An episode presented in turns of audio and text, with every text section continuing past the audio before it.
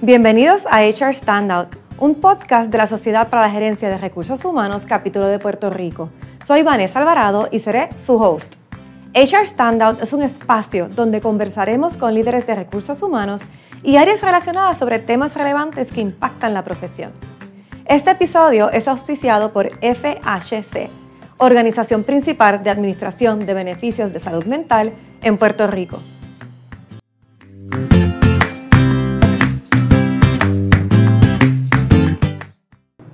Bueno, estoy bien contenta porque estamos hoy con el distinguido licenciado Carlos Saavedra.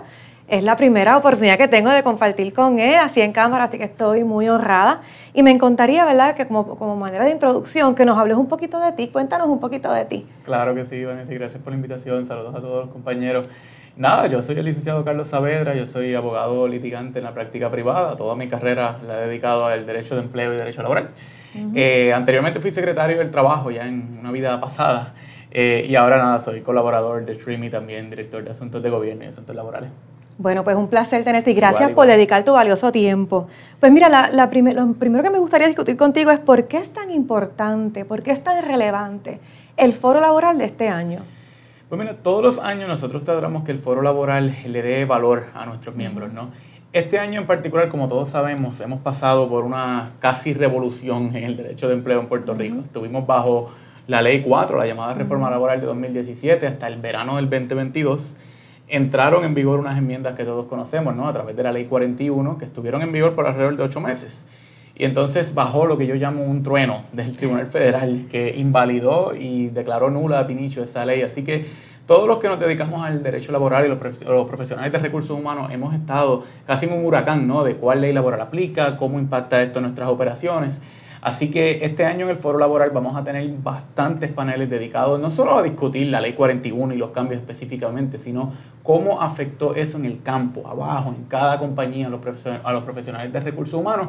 Y vamos a contar con un montón de panelistas y profesionales que nos van a guiar por ese proceso. Y eso suena súper impresionante. Así que me gustaría en esa misma línea que nos digas entonces, dando todo ese contexto que nos acabas de dar, entonces, ¿cómo se diferencia este foro? Cuando hablas entonces de los panelistas, del contenido, ¿cómo se va a diferenciar este foro a otras experiencias que han tenido nuestros miembros en pasados años? Pues mira, yo te diría que en los pasados años el reto principal, ¿no? Y era entendible que estaban eh, enfrentando las empresas, eran los asuntos del COVID-19, ¿no? Cómo ese nuevo mundo post-COVID, cómo afectaba a las empresas. Ya estamos en una etapa post-COVID, los asuntos del COVID, de las regulaciones, algunas ya no están en vigor. De hecho, el gobierno federal recientemente declaró que ya la emergencia había terminado, ¿no? Así que siempre nos vamos a tener en mente los asuntos post-COVID de la realidad ¿no? que enfrentamos como profesionales, pero vamos a estar dando un énfasis particular en estos cambios en el derecho de empleo que hemos tenido. Vamos a tener jueces del Supremo, vamos a tener incluso secretarios de gabinete, ¿no? que van a estar hablando de retos presentes y futuros, pero ya desligándonos un poco de lo que fue la emergencia del COVID. ¡Wow! Eso suena es súper espectacular y yo me imagino que según te están escuchando ya están buscando la fecha en la página de Shroom para separar para el foro. Bueno, entonces, eh, yo sé que me hablaste un poquito de, toda esta locura que ha pasado con las leyes y los cambios, ¿verdad?, que hicieron los jueces que impactaron a Puerto Rico. ¿Cómo esta situación ha impactado la capacidad de nuestros patronos de atraer y retener empleados? Pues mira, ciertamente yo diría que el, derecho de empleo, como todos sabemos, tiene que ser una de las áreas que sea lo más predecible posible. Y lamentablemente durante los últimos meses hemos estado en este reto donde una ley aplica por unos meses, otra ley aplica, la declaran nula, tenemos que ir para atrás. Así que ciertamente ha sido un reto ¿no? para nuestros profesionales. Ya tenían los retos post-COVID, ¿no? del mundo post-COVID, de cómo retener empleados, y ahora nos enfrentamos al reto de que nos cambien las reglas laborales de un día para otro. Así que el reto principal ha sido, o sea, cómo implemento estos cambios, cuáles tengo que implementar, cuáles son algunos que, aunque la ley 41 haya sido declarada nula, me puedo quedar con algunos cambios. ¿Qué tengo que hacer para poner en vigor si quiero volver a la reforma laboral de 2017? Así que todos esos retos se han unido ¿no? a los retos de reclutamiento que ya tenían todas las empresas en Puerto Rico. Así que ciertamente lo que queremos con el foro es tratar de guiarlos donde estamos hoy. Queremos darle también experiencias de personas que están en el field, ¿no? que están abajo en industrias. A veces en ocasiones, yo en, lo particular te doy mi experiencia, yo soy abogado litigante, así que yo veo ya los problemas cuando me llegan al escritorio, cuando ya estamos en un litigio. Y es importante también escuchar las voces de los compañeros que están abajo en las empresas en el día a día, antes de que las controversias lleguen a los tribunales. Y vamos a tener algunos paneles ¿no? donde vamos a discutir esos retos. Nos suena súper interesante. Así que escuchándote, no puedo dejar de pensar. ¿Qué podemos entonces, ante toda esta situación que tú has ido presentando, qué podemos esperar los patronos en los próximos meses en Puerto Rico ante este escenario laboral? Bueno, durante los próximos meses yo te diría que lo primero que vamos a estar observando cómo cambia o qué pasa con el litigio de la Ley 41. Ciertamente la Ley 41 fue nulificada ya por el Tribunal Federal, pero ya el gobierno de Puerto Rico anunció que va a apelar la decisión. Así que vamos a estar unos meses pendientes a qué hace en este caso el tribunal conocido, el Tribunal de Boston, ¿no? el primer circuito, a ver si hay algún cambio, ordena algún cambio en la orden de la jueza. También hay algunas órdenes pendientes ante la jueza Swain. La jueza Swain le han pedido que paralice su opinión mientras se ve la apelación. Ah. O sea que existiría la posibilidad de que llevamos un mes donde volvimos a la ley 4 de 2017. Si la jueza Swain paraliza su opinión, pues vamos a volver a la ley 41 por un tiempo, ¿no? Eso obviamente no ha pasado, pero son los retos, por eso tenemos que estar pendientes a qué va a estar pasando durante los próximos meses. También hay controversias pendientes tanto en el Tribunal Supremo Federal, que tiene controversias relacionadas a libertad religiosa, que van a estar resolviéndose y que van posiblemente a cambiar las reglas, y el Tribunal Supremo de Puerto Rico también tiene algunos casos recientes donde comenzaron a interpretar áreas de la Ley 4 de 2017 que estaban en duda, pero en el cambio de los meses, pues como entró en vigor la ley 41, pensábamos estas decisiones a lo mejor ya no tienen mucho que ver. Ahora la ley 41 no estará en los libros, pues volvemos a esas opiniones que emitió el, Tribunal Supremo de Puerto Rico. Así que como siempre, este es un campo cambiante, así que nos enfrentamos a lo mismo durante los próximos meses.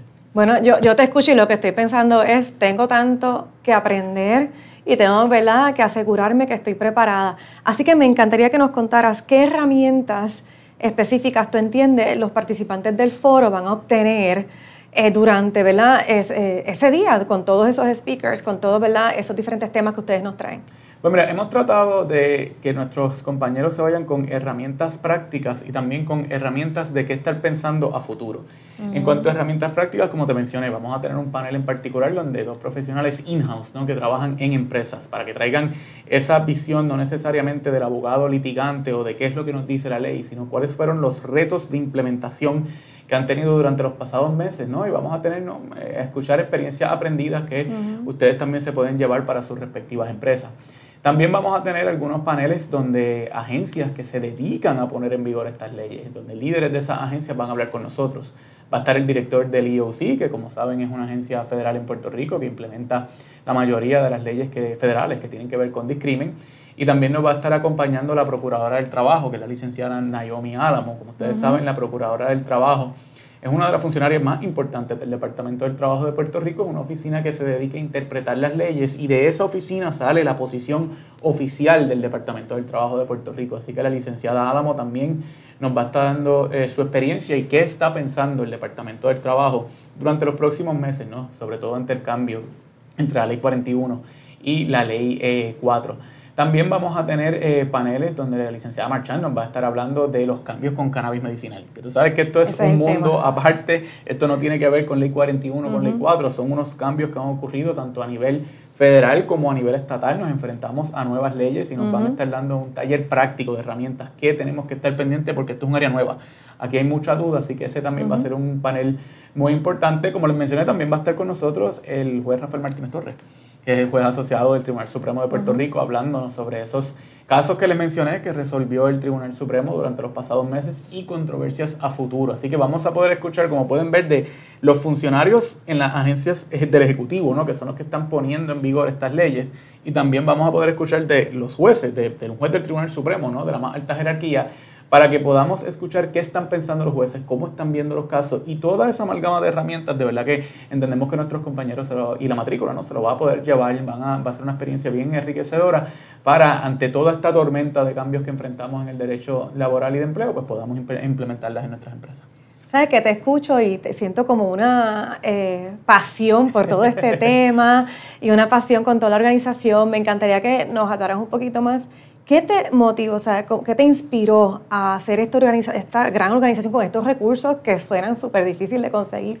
¿Qué te inspiró a hacerlo y qué entiendes fue clave para lograrlo, para poder organizarlo? Sí, sí, pues mira, yo toda mi vida yo me he dedicado a esto, ¿no? El derecho laboral y de empleo desde la escuela de derecho. Cuando yo empecé a tomar las primeras clases, uno como abogado puede dedicarse a muchas áreas y el derecho de empleo siempre a mí me, me apasionó, ¿no? Me levantó pasiones en mí porque uno ve de verdad el drama humano en todas estas cosas y, y es un, un, área del derecho donde la vemos del día a día, como saben todos los profesionales de recursos humanos, siempre hay alguna duda, algo va a surgir en todos los días en, en, las empresas. Así que fue un área donde yo siempre en lo personal no me quise dedicar, tuve la, el gran honor de ser secretario del trabajo, ¿no? De, esa silla donde me tocaba implementar la legislación como una reforma laboral, ¿no?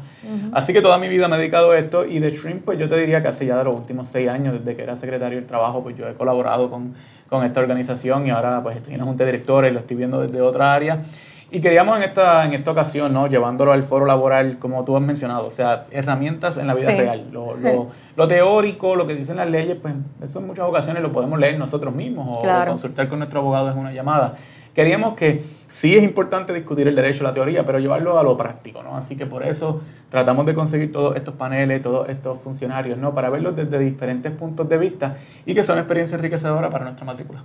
Pues te felicito porque la realidad es que es tan necesario para todos los profesionales de recursos humanos y qué bien se siente ¿verdad? poder ayudar a nuestros compañeros de recursos humanos y especialmente al final del día a la población, porque son los líderes de recursos humanos quienes tienen un impacto en la empleomanía que representa la sociedad de Puerto Rico. Te escucho y yo espero que todas las personas que estén escuchando este podcast estén súper inspirados y motivados en participar en tan importante foro, especialmente reconociendo el momento histórico que estamos pasando en el ambiente laboral en, en Puerto Rico. Eh, Carlos, sé que es una persona súper este, ocupada, así que antes de dejarlo ir, algunas palabras que le quieras compartir a la audiencia. Bueno, claro, seguro están a tiempo. Esto va a ser el miércoles 19 de abril, todo el día. Vamos a estar allí con diferentes paneles. Mencioné, entre todos los que he mencionado, también me falta mencionar el secretario de Hacienda, ¿no? el secretario Francisco Pared, que siempre tiene muchos asuntos importantes que hablar. Y como te mencionaba, que queríamos irnos de la pura teoría ¿no? de derecho de empleo, pues el secretario Pared también va a estar abriendo el foro, ¿no? En cuanto a cómo está la situación económica de Puerto Rico, cambio en el área también de taxes, ¿no? Desde el área contributiva, que afecta a veces indirectamente nuestra política en el área de derecho de empleo. Así que este año pues, nos hemos esforzado en darle un foro diverso, con paneles interesantes, dinámicos. Así que de verdad no me queda más que invitarlos a que se den cita con nosotros el próximo miércoles para enfrentarnos juntos a todos estos retos que tenemos en el Así que repítenos el día y el lugar. Repítenos que no se les olvide. de abril en el Hotel Sheraton en, en, San Juan. Vamos a estar todo el día, comenzando a las ocho y media. Vamos a estar hasta por la tarde, hasta las 5 de la tarde. Lleguen tempranito, el secretario parece empieza bien temprano. Eh, vamos a coger nuestros breaks, pero nos dio trabajo conseguir con todos estos paneles que tenemos que la gente tenga sus breaks, pero que entendemos que va a ser un día bien importante y que todo el mundo eh, aprenda, se lleve las herramientas y disfrute allí con nosotros ese día. Pues muchas gracias, licenciado, y un placer de verdad, y le felicito por la pasión que tiene por desarrollar nuestro talento. Gracias. gracias, jóvenes.